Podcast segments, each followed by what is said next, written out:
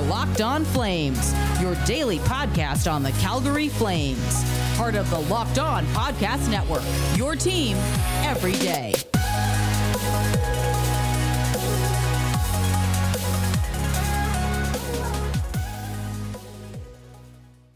What is up, and welcome back to Locked On Flames. I'm your host, Jess Belmosto, and today's episode is brought to you by Rock Auto. Head on over to rockauto.com today to find all the car and truck parts you will ever need. RockAuto.com. Today's episode, we are going to be taking a look at some signs that point to the season being right around the corner. But first, let me introduce the show with a little bit of small talk because I do want to remind you all to make sure that you are subscribed on your favorite podcast platform. Make sure you're subscribed to Locked On Flames on YouTube and make sure you give the show a five star rating and leave a nice little review on Apple Podcasts. It helps the show out a lot. But of course, that's enough small talk for today. Let's jump into it the Flames have their prospect camp this week and they've hit the ice. They've been going to work. They're, you know, nose to the grindstone, if you will. And Connor Zary and Jacob Pelletier are, uh, you know, offering an inside scoop. I don't know, inside uh, look on their time at camp in their media availability. And it looks like they're working really hard which is great to see. And one thing I really want to stress is you cannot rush these players' development. You know, just because they're looking good at 19, 20 years old doesn't necessarily mean that it's time for them to make the jump. I think that the coaches have a good handle on what is, you know, the proper path and what they need to do in order to make that leap to the big leagues. And right now, I just, I'm not entirely sure I see a fit for any of the prospects other than, you know, some of the blue liners to make that jump. I think over the next year or two, we're going to see some things shake out, and it will uh, give the young guys a chance to finally make that leap. And I'm really looking forward to them having a normal AHL season and to be able to really work on their skills, work on that development, learn the league a little bit more, and kind of just focus on what will make them succeed in the Flames organization. And one thing about prospects is that you don't hold on to all of them. And I think that a lot of people have just kind of um, I, I don't necessarily think it's Flames fans. I, but something I've noticed on Twitter is just people want to harbor and like hoard their prospects when they could be used for a really good trade and and then they get upset when it's suggested and things like that but you know there's a chance that some of these guys never play a big game with the Flames at the Dome or in the NHL, you might play against them. And that's okay. I don't really think that that's a bad thing.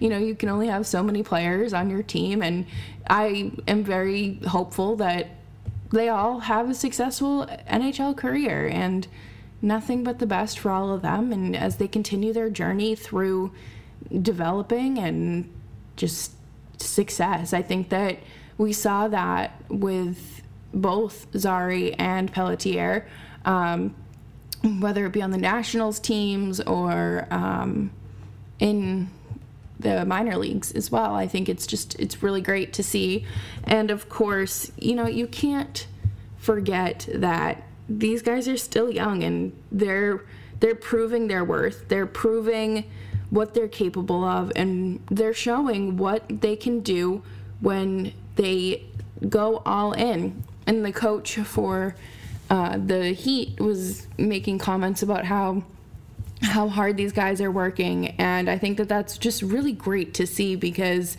that's what you need. You need players who have a strong work ethic. You need players who want to be there, you know, who aren't going to treat this like a beer league team or anything like that.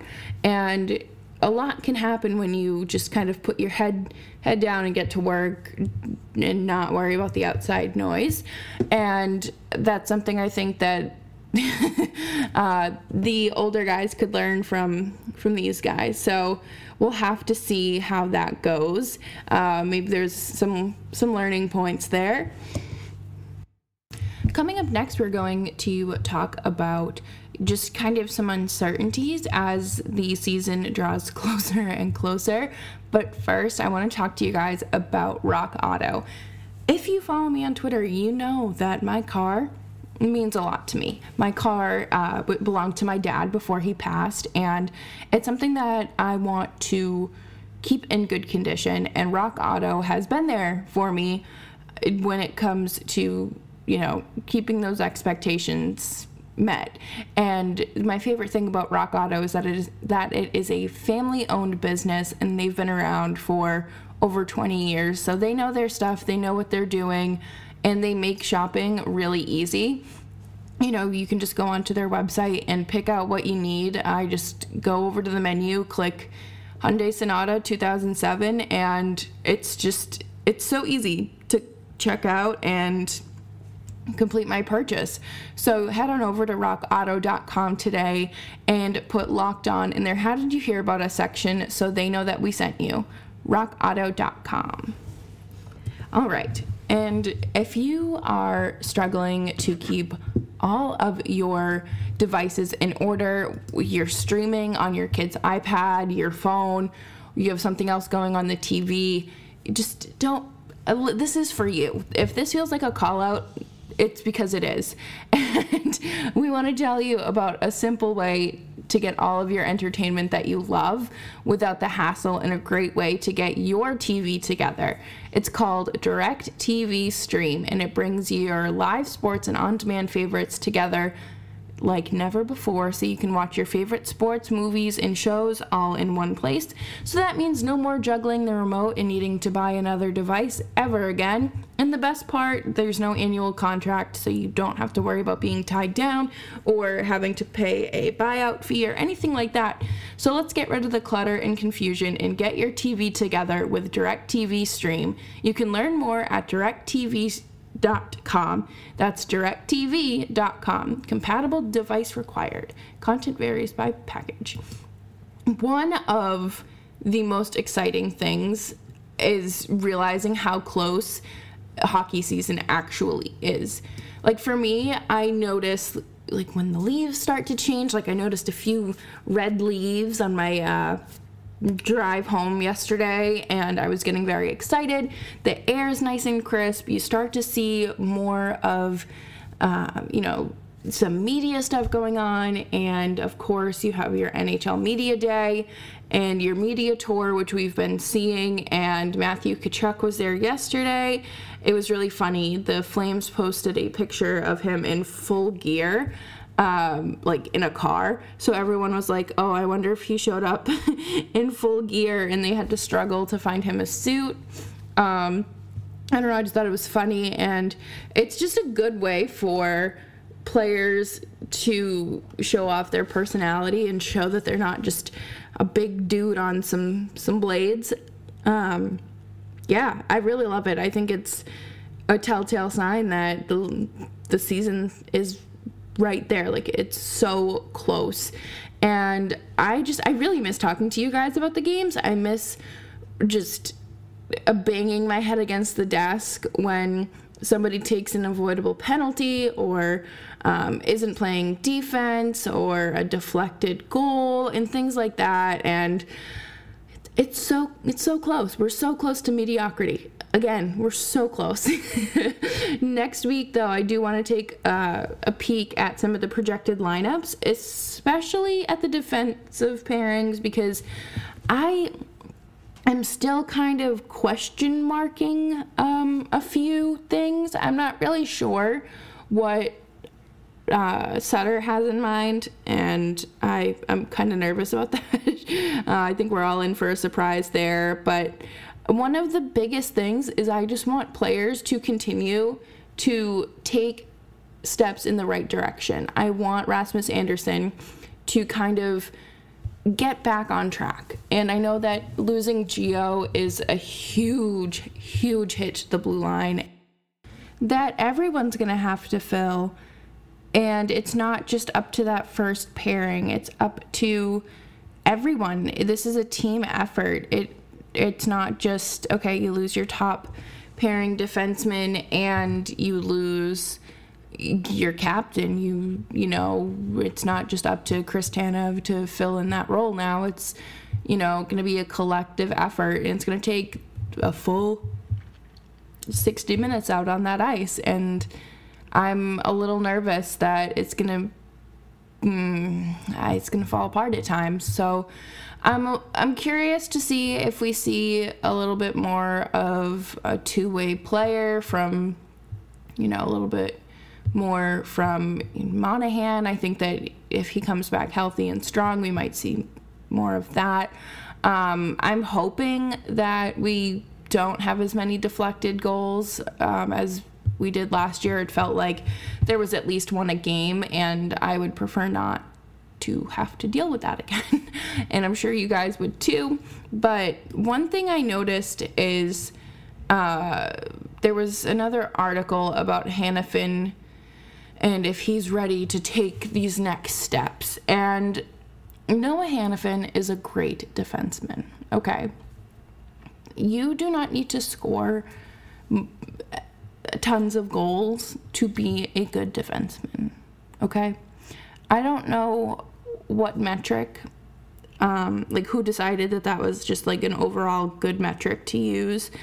And I get why people want to use it and they love their offensive defensemen, but unfortunately, it's not realistic for everyone.